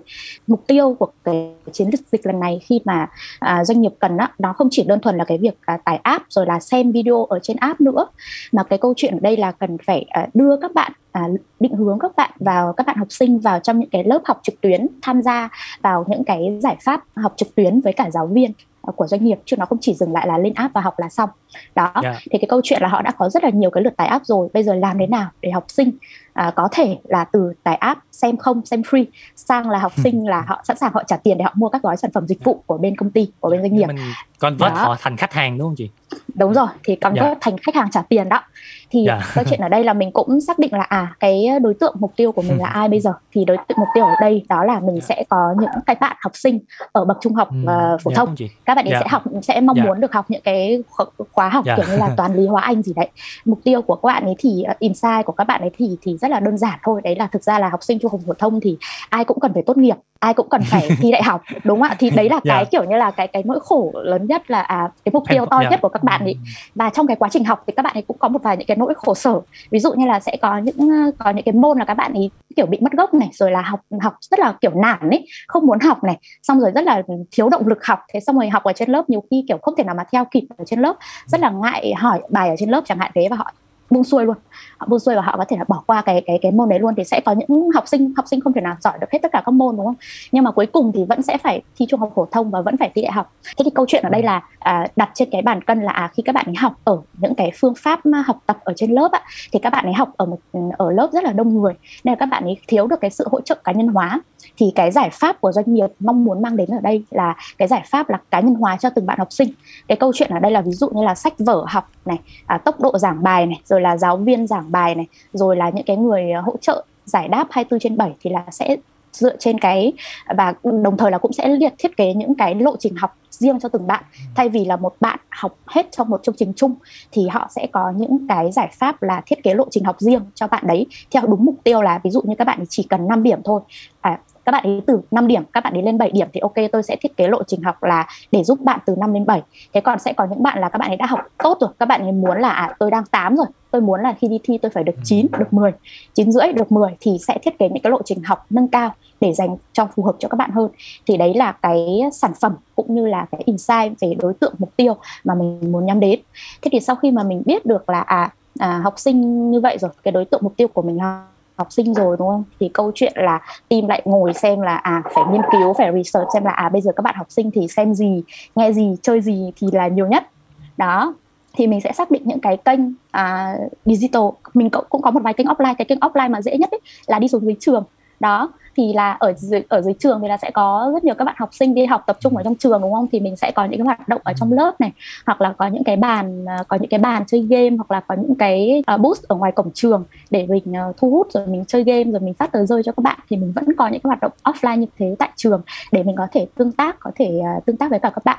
Thế còn ở trên online thì bắt đầu là mình ngồi mình list ra hết một loạt những cái kênh mà học sinh hay xài, TikTok này, Spotify này, YouTube này, Facebook này, Instagram này, Google Search này, đó, ví dụ thế. Thì có những cái kênh như vậy.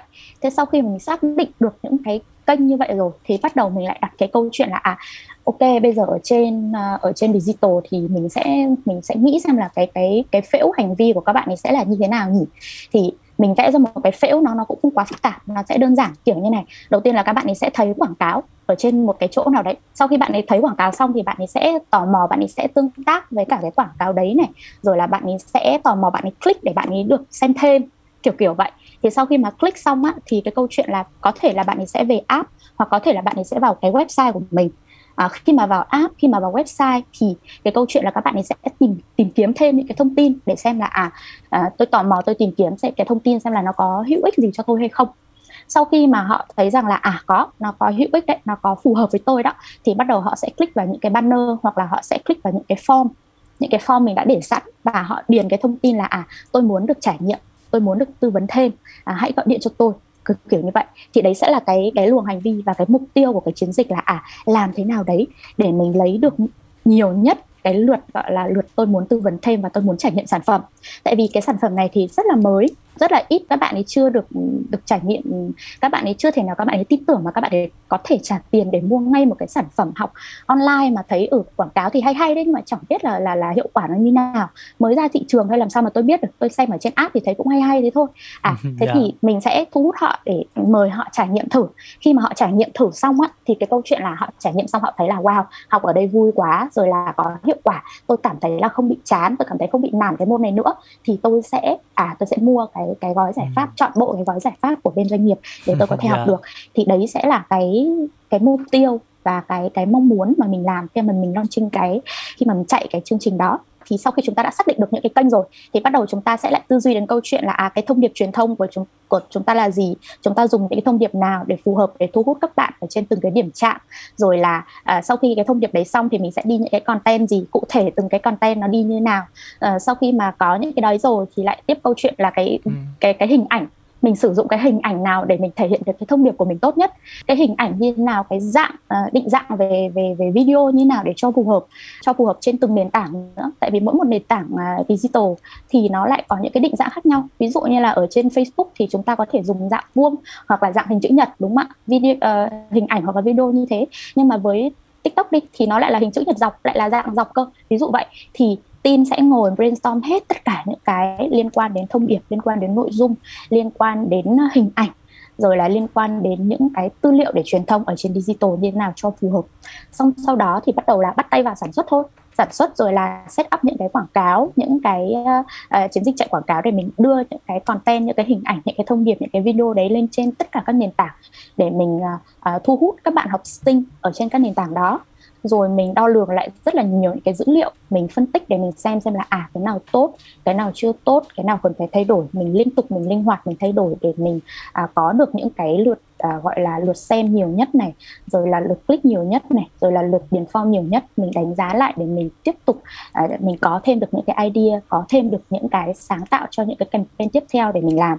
Thì cái chương trình mà có Manabie trên mọi kỳ thi đấy xong, team cũng có lọc ra được một vài những cái kênh mà cảm thấy rất là hiệu quả và tiếp tục là đổ tiền thêm vào những cái kênh đấy. Còn những cái kênh mà không hiệu quả làm thì bắt đầu cắt đi. Xong rồi team cũng có ngồi ở team cũng có ngồi để brainstorm rất là nhiều những cái tình huống mà kiểu hài hước để thu hút học sinh ấy. Team chị thì kiểu những anh chị cũng không phải là quá trẻ nhá, nhưng mà cũng phải lên lướt TikTok này, xong rồi cũng phải đi bắt trend này, xong rồi hôm nay có trend thì không mọi người, hôm nay là phép thuật win enchanted này, rồi hôm nay là dễ thương đó, biến hình gì đấy, thì mọi người sẽ phải liên tục, mọi người phải cập nhật để xem là dạo này các bạn ấy đang làm gì, đang có cái trend gì, các bạn ấy đang thảo luận về cái điều gì để mọi người bắt trend. Thì cả team thấy là kiểu như là kiểu mình được trẻ lại ấy, mãi mãi tuổi 16, mãi mãi tuổi 17 để mình ngồi mình biết xem là các bạn ấy đang làm gì, và mình nói, tức là mình cần phải hiểu và mình nói được với cái ngôn ngữ của các bạn trẻ để mình làm. Ngoài cái chuyện là số liệu hay là các thứ thì mình sẽ cần phải hiểu, luôn cập nhật để mình nói được đúng cái ngôn ngữ của các bạn để mình làm cái chiến dịch này. Thì xong sau đấy thì cũng khá là hiệu quả. Sau khi mà team set up đâu đấy khoảng 1 tháng, 2 tháng thì bắt đầu là đạt được cái mục tiêu về mặt gọi là số lượng học sinh trải nghiệm chương trình, cũng như là giảm thiểu được cái chi phí về mặt quảng cáo cho một đầu học sinh khi mà các bạn học trải nghiệm thử. Thì sau đấy thì nó ổn định dần và tụi chị phát triển thêm dựa trên cái campaign đấy, dựa trên những cái learning từ cái campaign đấy thì tụi chị phát triển thêm những campaign khác mà phù hợp với cả các bạn trẻ hơn, càng ngày càng gần với cả các bạn trẻ hơn. Đó thì đây là chị chia sẻ về campaign mà chị đã trải qua. Cảm ơn chị Linh rất là nhiều. Hồi nãy chị Linh có nói một cái ý em thấy cũng rất là thú vị dành cho tất cả các bạn nếu mà muốn dấn thân vào ngành digital marketing. Nghĩa là có một cái ưu điểm là những người làm marketing thì thường là rất là trẻ, đúng không? Tại vì luôn phải tiếp cận với những cái trend, những cái gì đó phù hợp với lại giới trẻ để có thể dễ dàng tiếp cận được đúng cái insight của những cái người khách hàng. Nhưng mà trong cái chiến dịch của chị Linh á, thì em cũng thắc mắc một chút, nghĩa là với những cái bạn học sinh trung học cơ sở, đúng không? Nghĩa là các bạn cấp 2 thì có vẻ là các bạn chưa có thu nhập để mua được những cái khóa học trả phí.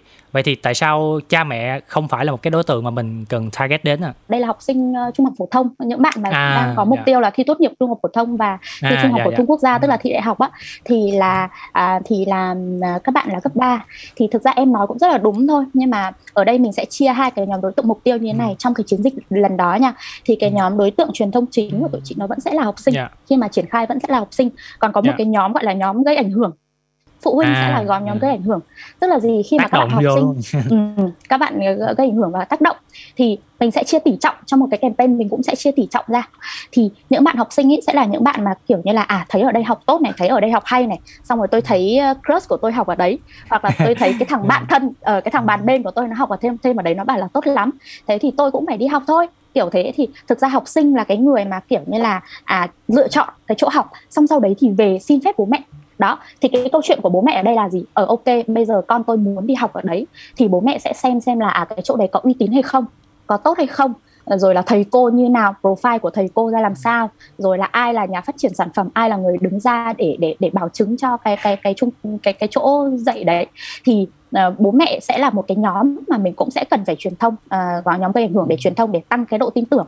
Thì câu chuyện ở đây là mình sẽ chia tỉ trọng ra, cái nhóm mà chính là cái nhóm mà học sinh thì mình sẽ dồn khoảng 70% nguồn lực, 70 đến 80% nguồn lực cho học sinh để thu hút học sinh. Và cái nhóm gây ảnh hưởng thì mình sẽ dồn đâu đấy khoảng 20 hoặc là 30% để gây ảnh hưởng thôi. Và mình sẽ dùng những cái nhóm nội dung mà gọi là, chị hay gọi là gây những cái nhóm nội dung mà tăng cái sự tin tưởng về mặt thương hiệu đối với mình để tác động đến nhóm phụ huynh. Thế còn những cái nhóm nội dung và những cái nhóm thông điệp để nói về lợi ích của sản phẩm hay là để thu hút về mặt sản phẩm thì sẽ dùng cho học sinh. Phụ huynh thì mình sẽ tôi rất là xịn, tôi có nhiều giấy tờ, tôi rất là xịn, tôi đã đồng hành cùng rất nhiều học sinh, tôi có nhiều giáo viên xịn với từng ngày năm kinh nghiệm, để gây ảnh hưởng đến phụ huynh. Thì trong một campaign mình cũng sẽ cần phải chia ra như vậy.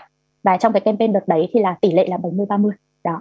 Dạ, cảm ơn chị rất là nhiều. Nghĩa là trong một cái chiến dịch nào đó thì mình sẽ có nhiều cái đối tượng khách hàng khác nhau, nhưng mà mình phải xác định được đâu là cái đối tượng chính của mình để mình tập trung nguồn lực cho cái đối tượng đó. Trong cái ý hồi nãy mà chị Linh có chia sẻ thì em có thấy là khi mà lên làm digital thì có rất là nhiều cái kênh khác nhau để mình có thể tác động đến người dùng. Vậy thì em cũng muốn hỏi anh Long thêm là hiện tại là ở Việt Nam mình đi thì có những cái kênh nào nó đang phát triển và cái cách sử dụng cũng như là cái xu hướng những người làm marketing sẽ sử dụng những cái kênh đó khác nhau như thế nào ạ?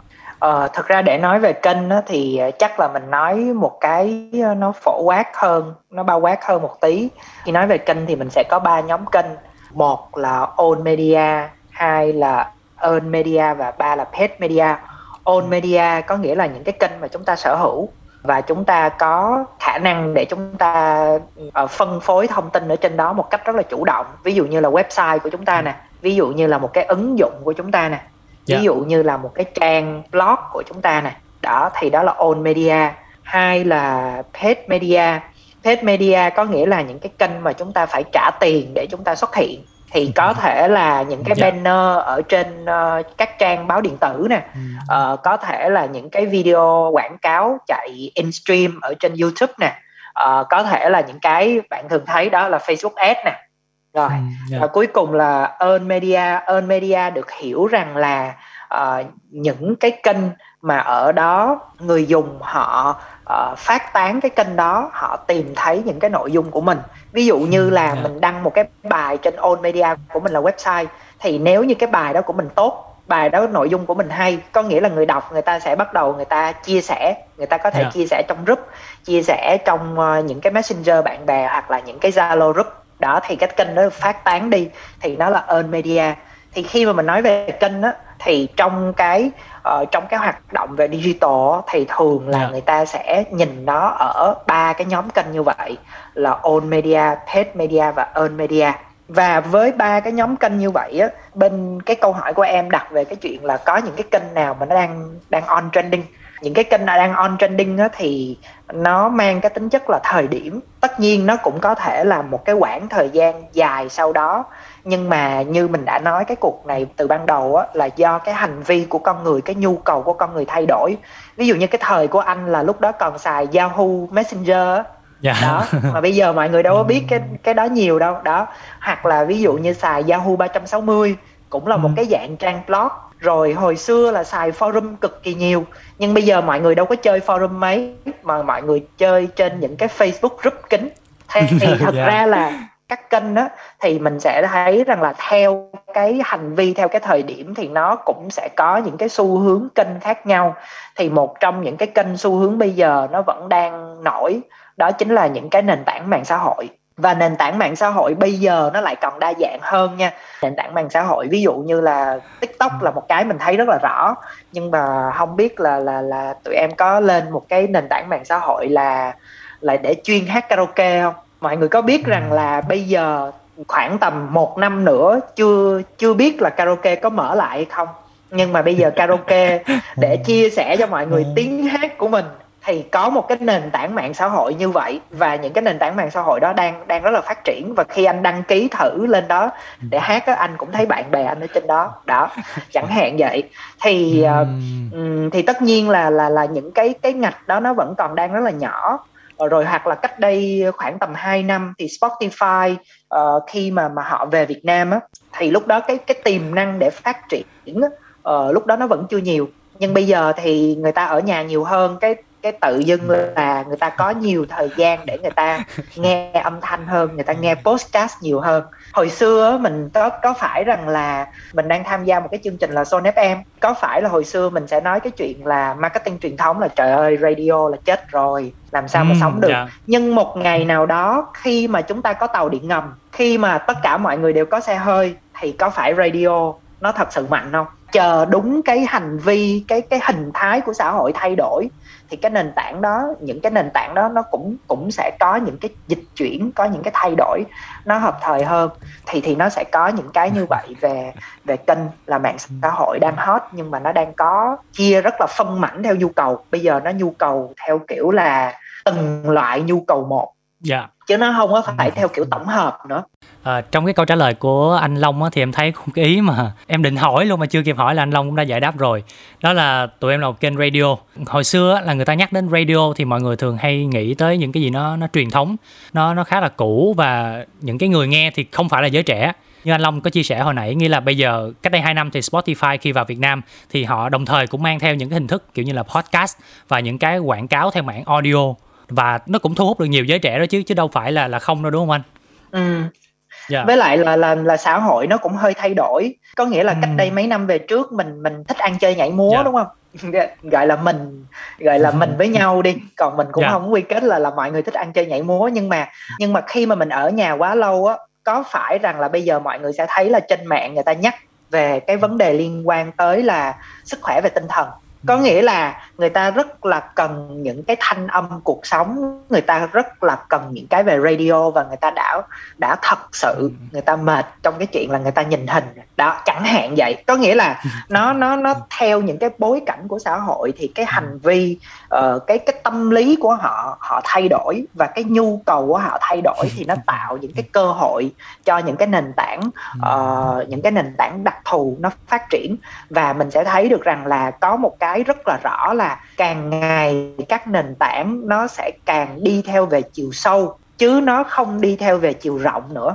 Chỉ muốn có cái không gian nhất định cho nó. Ví dụ như tôi thích giải trí, tôi trend chiếc rồi các kiểu, tôi lên TikTok. Nhưng mà bây giờ nếu thử gọi là thảo luận với bạn bè mà kiểu một hội kính hóng hớt showbiz rồi các kiểu thì phải lên Facebook chứ sao. Đó, chẳng hạn vậy. Rồi hoặc là ví dụ như bạn bè gia đình với nhau thì mình sẽ có một cái group Zalo để mình gửi tin cho nhau các kiểu. Rồi mình có một cái không gian của riêng mình để cho mình lắng nghe, để mình học hỏi. Có thể nó lại là podcast, thì nó sẽ có những cái như vậy nó ra đời.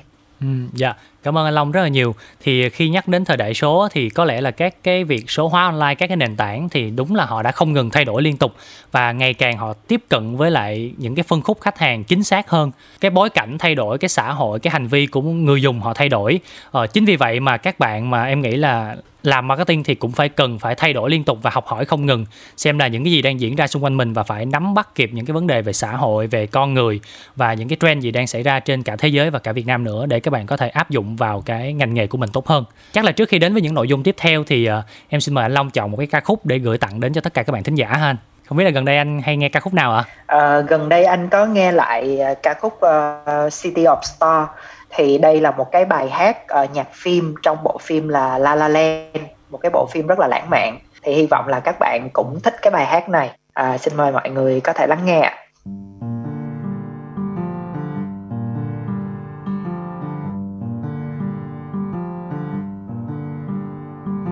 City of stars, are you shining just for me? City of stars, there's so much that I can't see. Who knows? I felt it from the first embrace I shared with you.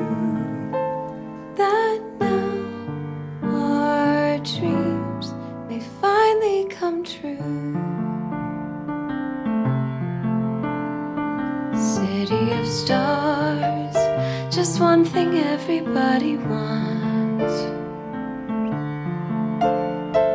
There in the bars and through the smokescreen of the crowded restaurants. It's love. Yes, all we're looking for is love from someone else. A rush, a glance, a tide. Somebody's eyes to light up the skies, to open the world and send it reeling. A voice that says I'll be here and you'll be alright. I don't care if I know just where I will go, cause all that I need is this crazy feeling I got tapped out of my heart. Think I wanted to stay. City of stars, Are you shining just for me? City of stars, you never shine so brightly.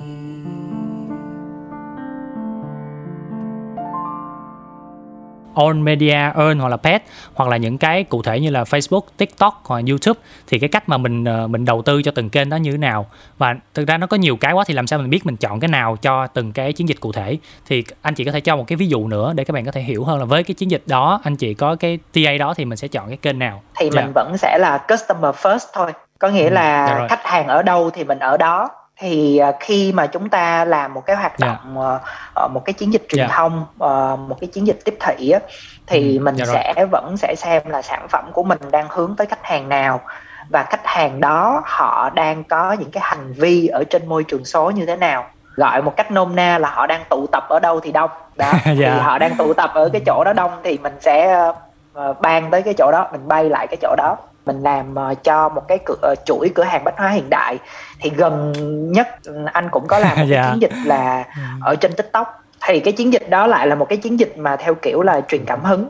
Thì mình sẽ muốn là mọi người tham gia cái hoạt động đó của mình nhiều hơn, với nhãn hàng nhiều hơn, và mình cũng hướng tới nhóm đối tượng trẻ. Tức là mình chọn kênh TikTok, và các kênh mình chọn là thuần là những cái kênh chuyên về video, ví dụ như là YouTube, TikTok, và chọn những cái kênh liên quan tới KOL, có nghĩa là những cái người ảnh hưởng.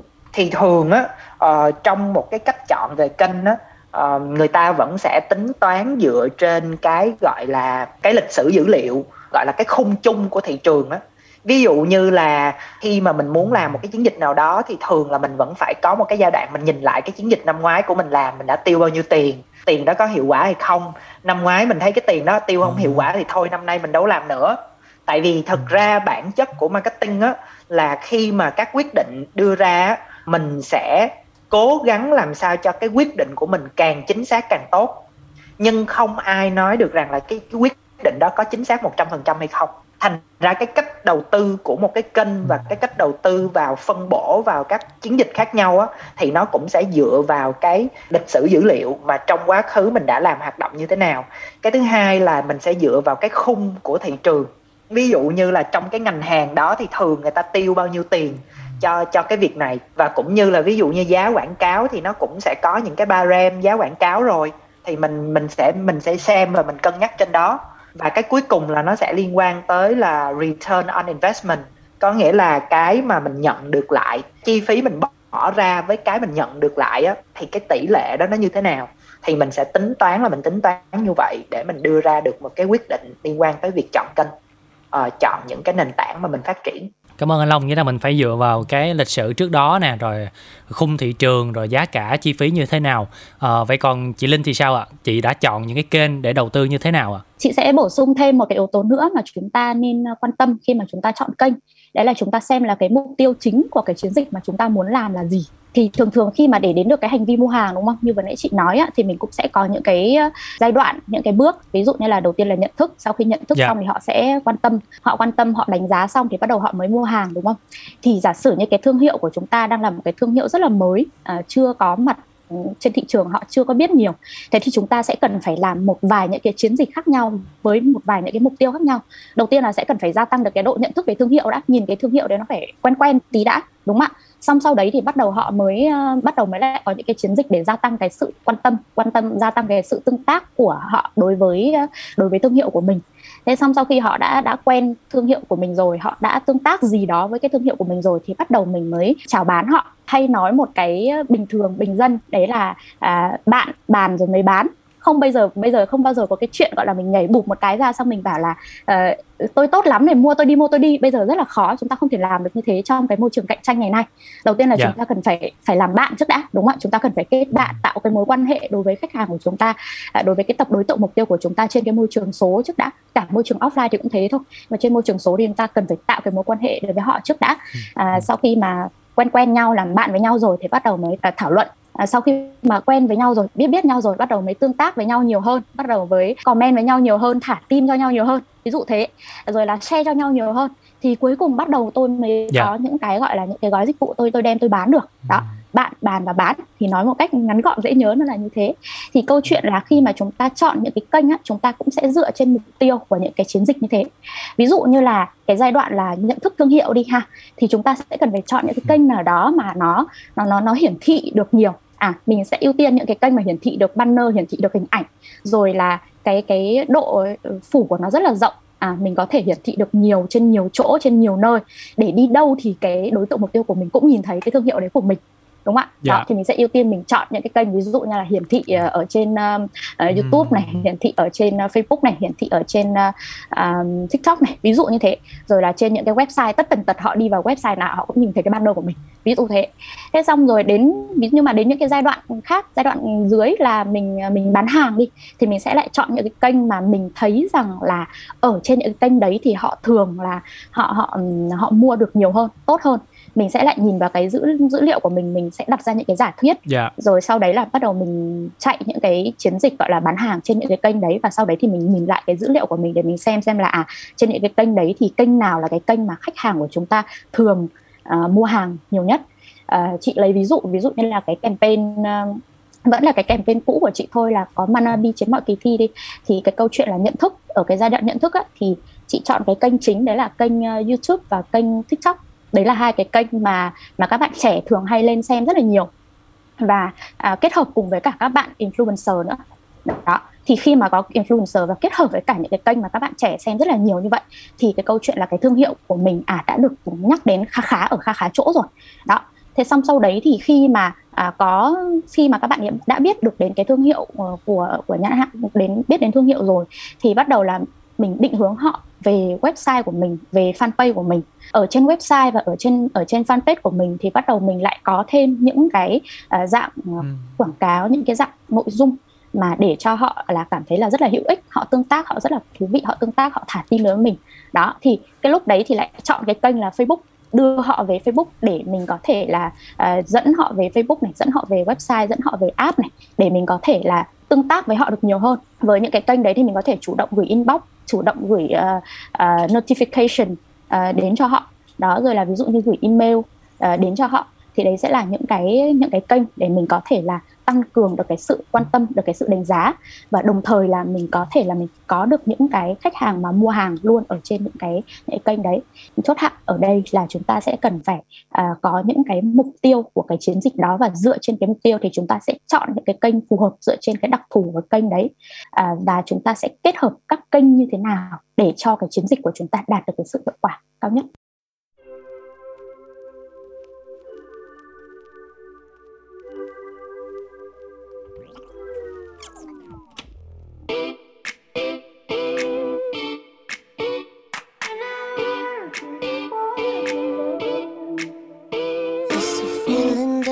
Can't explain that I miss you more when I'm away, and I swear I've been counting the days. But when you're here, I think I need some space. Well, shit, we've always had good conversations, oh, we used to, but I haven't been serious since high school. Maybe I'm the one to blame. It's not the same, no. And when I'm working, you're the only one that I want. But when I'm working, yeah, I told you from the start, I'm not perfect. Yeah, that's why you like me so much. When I'm working, when I'm working, no.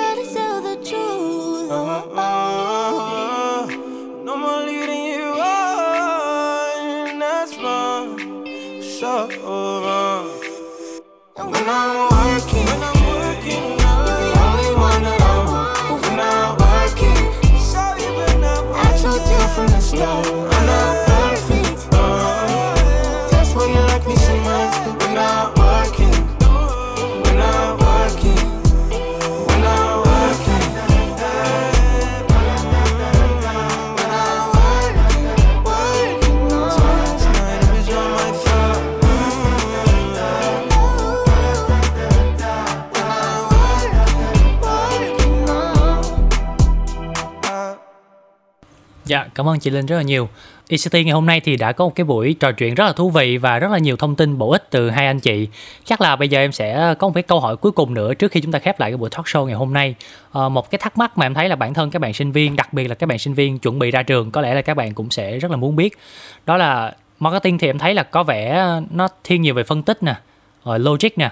Thì không biết là cái nhận định đó có đúng không và các bạn cần phải những cái tố chất như thế nào và những cái kỹ năng như thế nào nữa để bắt đầu dấn thân vào ngành marketing ạ? Mà đặc biệt là trong lĩnh vực digital.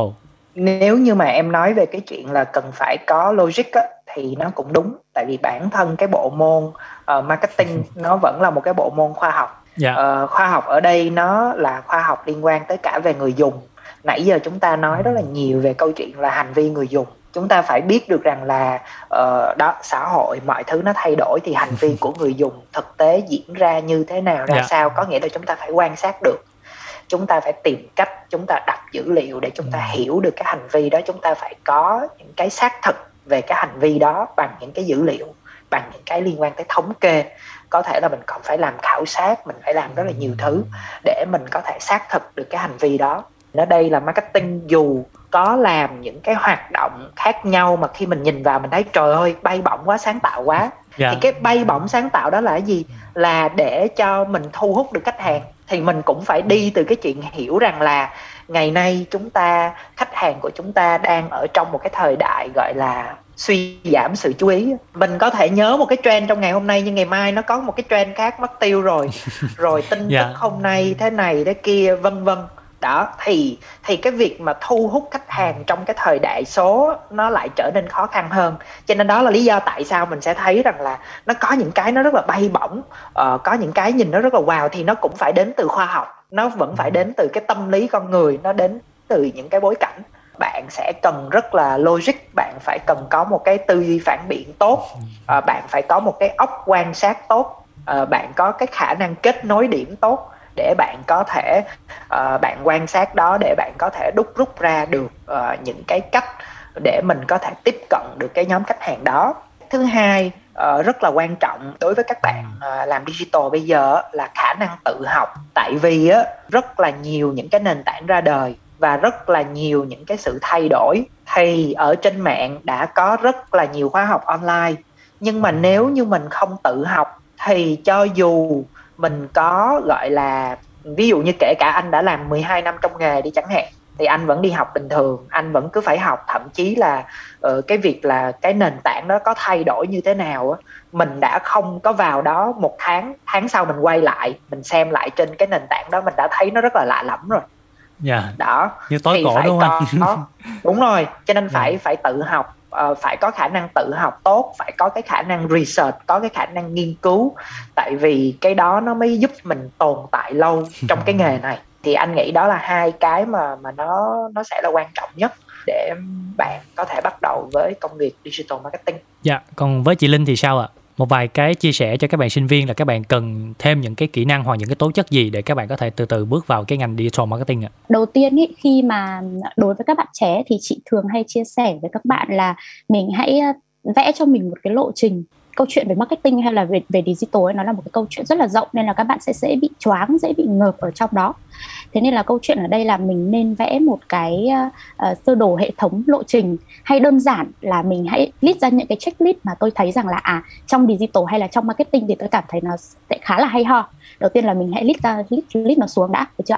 Sau khi mà list nó xuống xong rồi liệt kê ra đầy đủ rồi thì bắt đầu chúng ta sẽ lên, chúng ta tìm kiếm, tìm hiểu, thử đọc với nó, hoặc là đi tiếp cận với cả một số những anh chị hỏi cụ thể xem là thực ra nó là cái gì, hoặc là mình lên mạng mình hỏi, mình đọc, mình hỏi để mình hiểu xem nó là cái gì.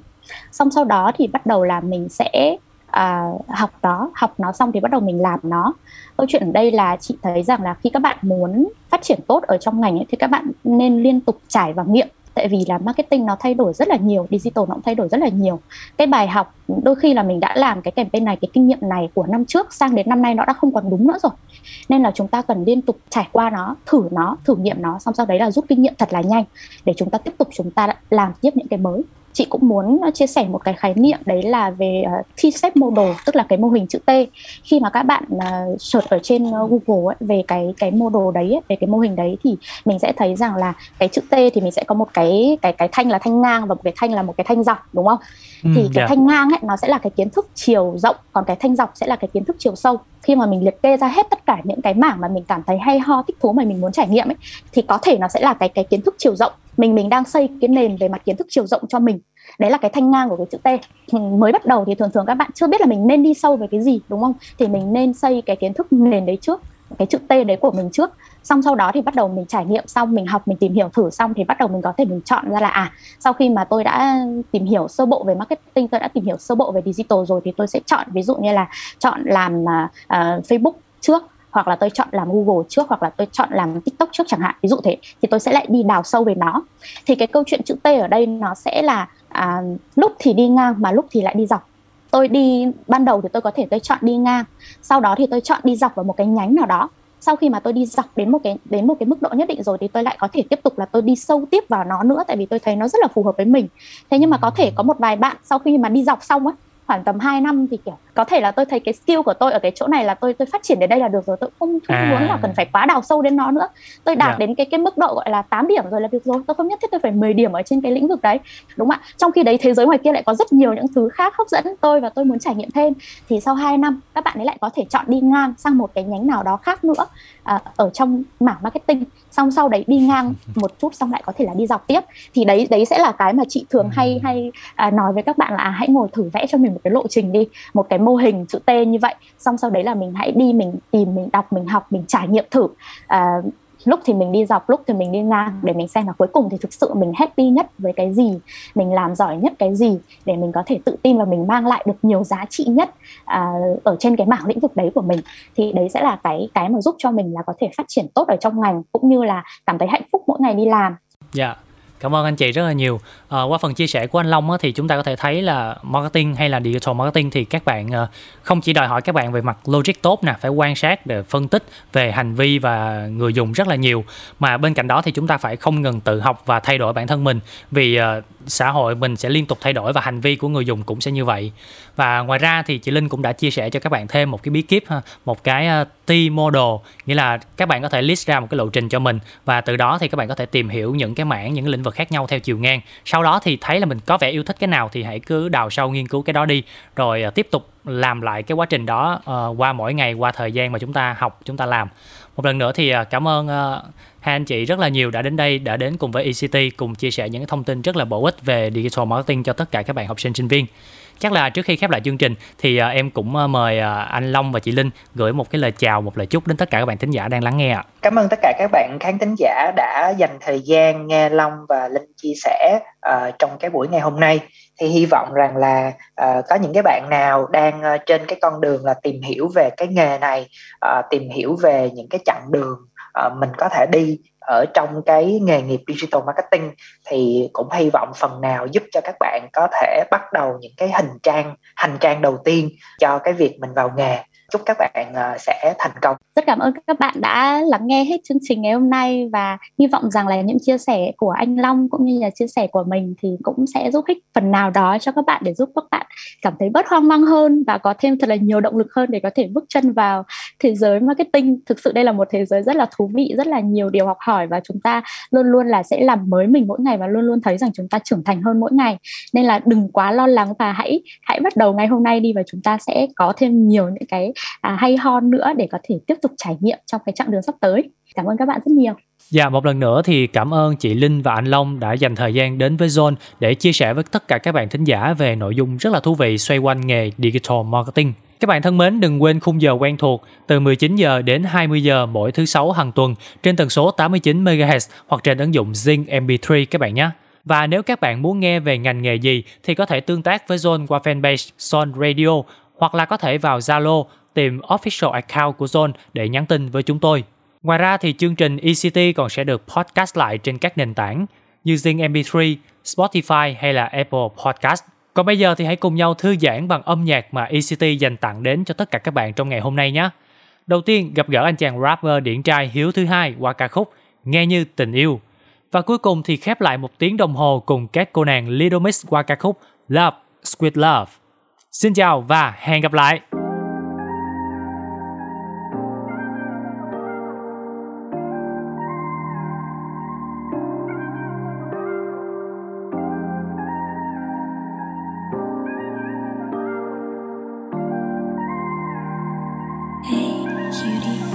Em là gan nhiều, nếu mê lên thì anh chịu. One night stand, no thank you. Những thanh âm này sao nghe như tình yêu. Đây là lâu dài, đóng my queen về lâu đài. Sẽ ở đây hay đâu này, miss you ở tất cả nơi ta làm. Sam luôn cho anh phát điên, yeah. Muốn để em đi đâu chỉ riêng ta.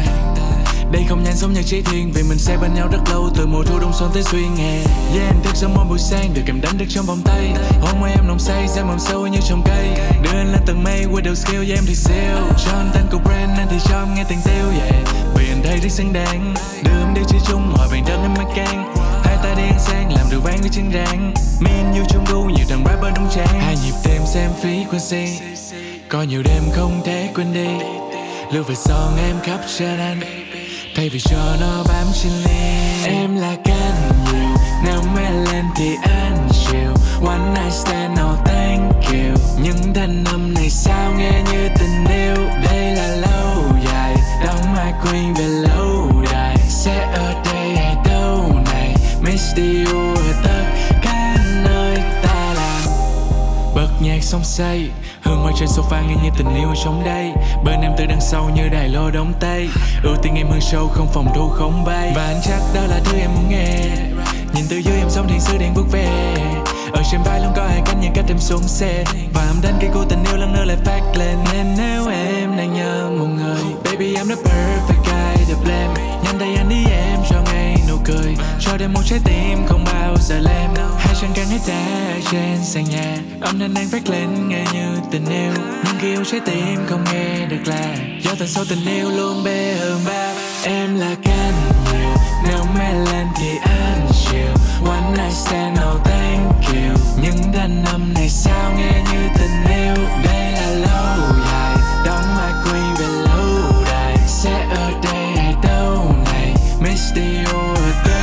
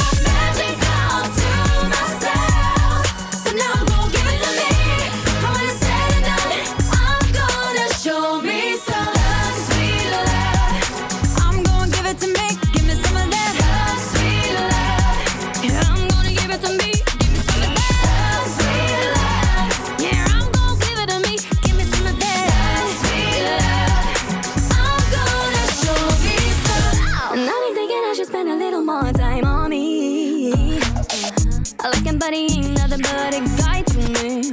Oh no, some DMI tips gonna get me all I need. What can I say? I just can't help it. Tonight I'm feeling selfish. What I do shouldn't face you, no. It's just human nature, yeah. So I can validate you. I don't need your love to love me. Make my own celebration, yeah. So no stimulation, yeah. Use my imagination. I don't need your love to love.